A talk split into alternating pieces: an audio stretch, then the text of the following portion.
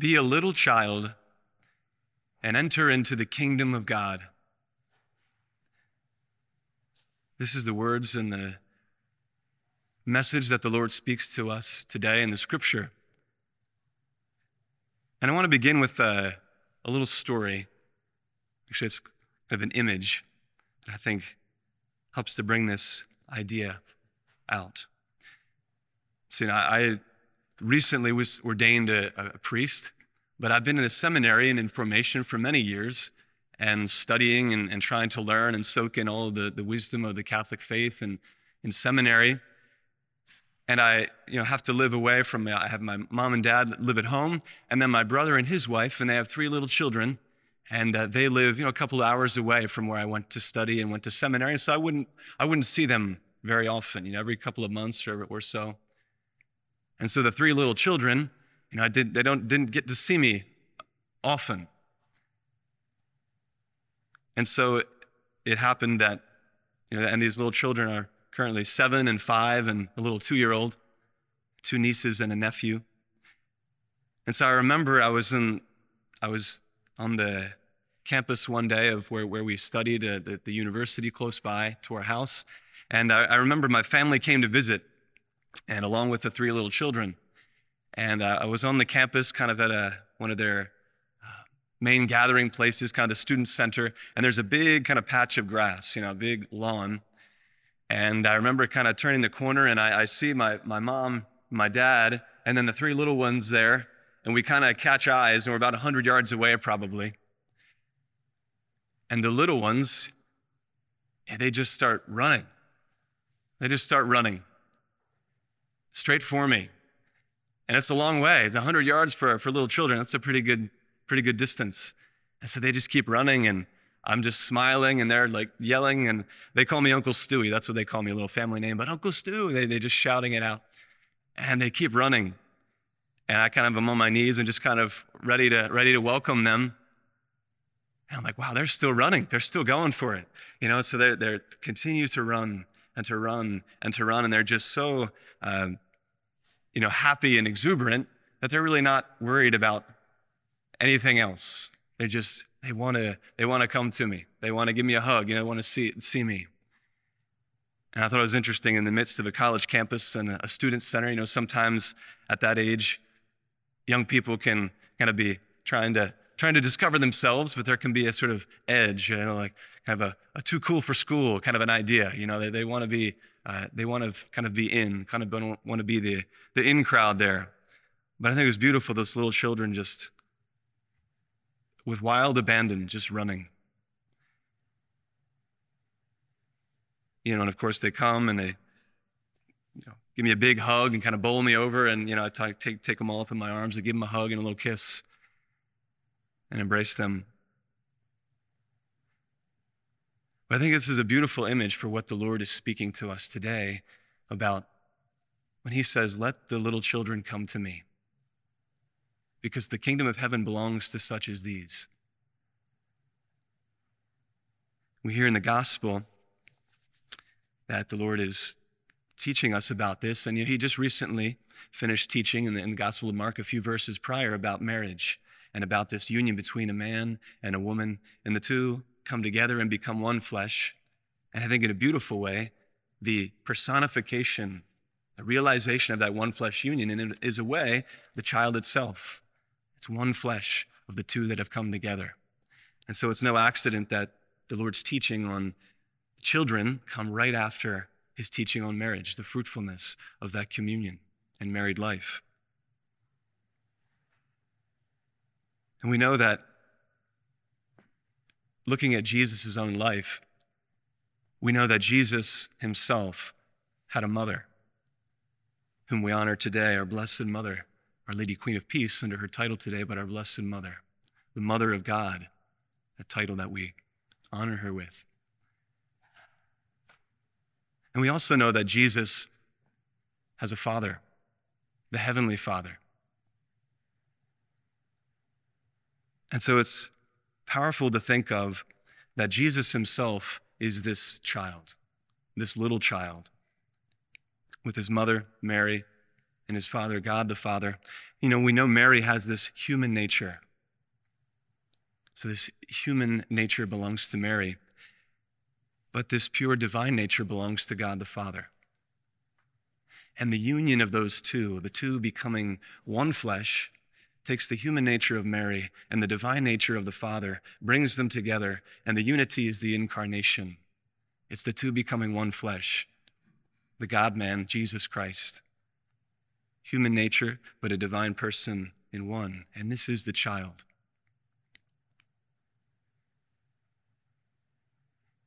And we can also look at how is it that the Lord speaks to us of being a little child in our lives and so entering into the kingdom of God. We know that Jesus himself was and is the Son. And I think that's a powerful revelation in our understanding of the faith, in our understanding of what God wishes to speak to us, that we are caught up in this family dynamic as Christians.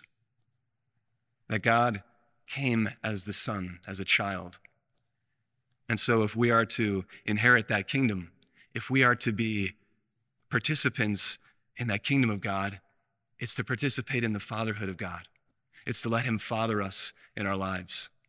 It's to acknowledge that He is my Father and I am His child. And if I live His teachings, if I live what the Father is communicating in and through His Son, then I will also inherit the kingdom.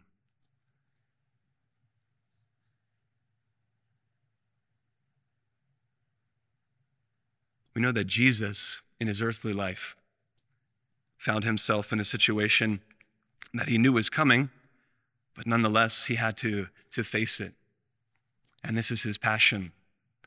And he is the Son and he wants to reveal to the world who the Father is. And it says in the Gospel of John, in the last, one of the last chapters that is coming up to the Passion of Jesus, he's in the Garden of Gethsemane, in the Garden of Olives, and he just finished the Last Supper, and he's speaking to his apostles.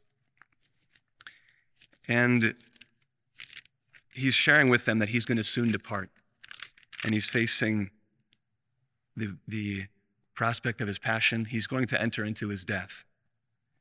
But this is what he shares with them just before he's arrested. One of the last things he says before he is arrested. And he says, he's speaking to the Father, and the disciples can hear him. Your righteous Father, the world also does not know you, but I know you. And they know that you sent me. I made known to them your name, and I will make it known that the love with which you love me may be in them and I in them. And so we see here Jesus is in a garden. He's praying to the Father for the sins of the world, and his desire is nothing else but to make the Father known to us, to manifest the Father's presence. I think this scene reminds us of another garden and another son and the involvement of sin, we know that in the Garden of Eden, all the way back to the beginning, that Adam is there along with his wife, Eve. And we know that they have they were in the garden, but their hearts were turned from the Lord. And they turned away. And in their sin, they turned away from the Father. Their hearts were moving away, not running towards him, but were turned away. And they were in hiding in the garden, trying to cover themselves up, putting all of these masks on to cover up them, their true selves. And the question that comes forth from the Lord, from the Father to them, is Where are you? Where are you? And he's not wondering about their geographic location in the garden, but where are they in their hearts as his son and his daughter? And where they are is they're in a place of hiding. They're a place of fear because they're afraid of their father. They've lost sight of who he is. They've lost an awareness that they are to stand as sons and daughters in humility before the Lord. And we see another example of this in St. Therese of Lisieux, who's well known for her little way, the spiritual childhood. But one of the beautiful quotes that she shares is well, she's, she was 24 when she died, but the Lord brought her to the heights of sanctity precisely in and through this spiritual childhood. Doctor of the church, the age of 24, she dies. That's just, that's God's action in her life. But she said, it is not because, you know, the Lord's prevented me and protected me from mortal sin that I have this confidence in the Lord. She says, even if I had every sin on my conscience that one could ever commit, I would lose none of my confidence. And with my heart breaking with sorrow, I would run into the arms of the Savior, into the arms of the Lord, and ask Him to embrace me.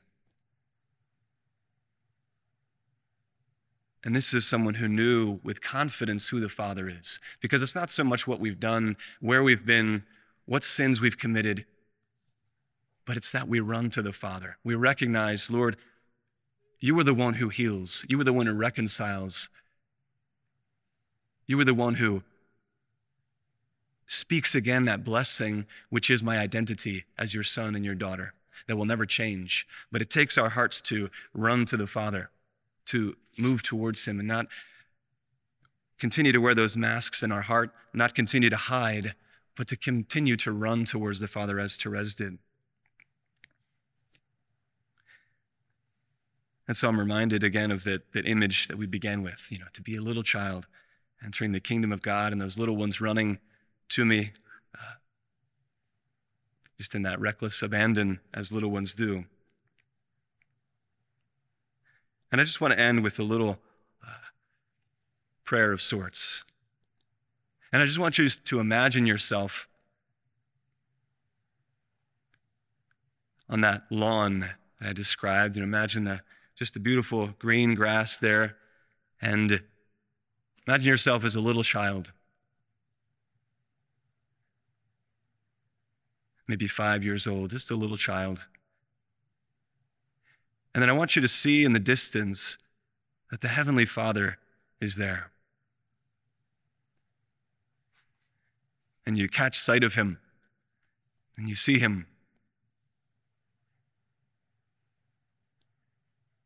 And then I want you to begin to run to the Father. Just imagine yourself running towards the Father. And as you keep running, and as you keep running, what is coming up in your heart?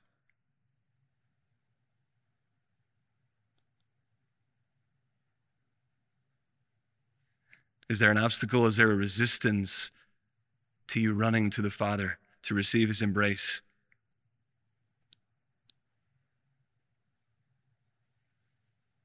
And keep running.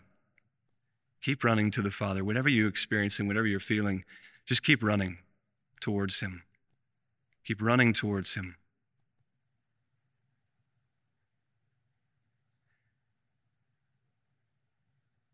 And as you get closer and closer, and He becomes bigger and bigger on the horizon,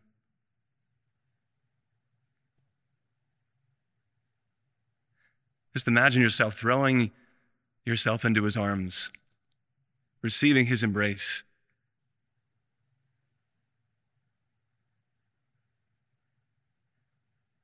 And you can recognize what it is that's coming up in your heart, but offer that to the Father. Leave that in His hands, surrender that to Him.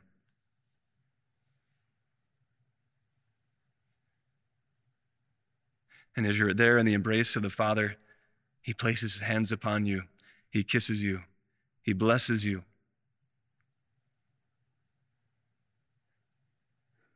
Just remain in this place with the Lord. We can even think of this Lenten season coming up. But what if this Lenten season for you and for me was nothing other than a running into the arms of the Father?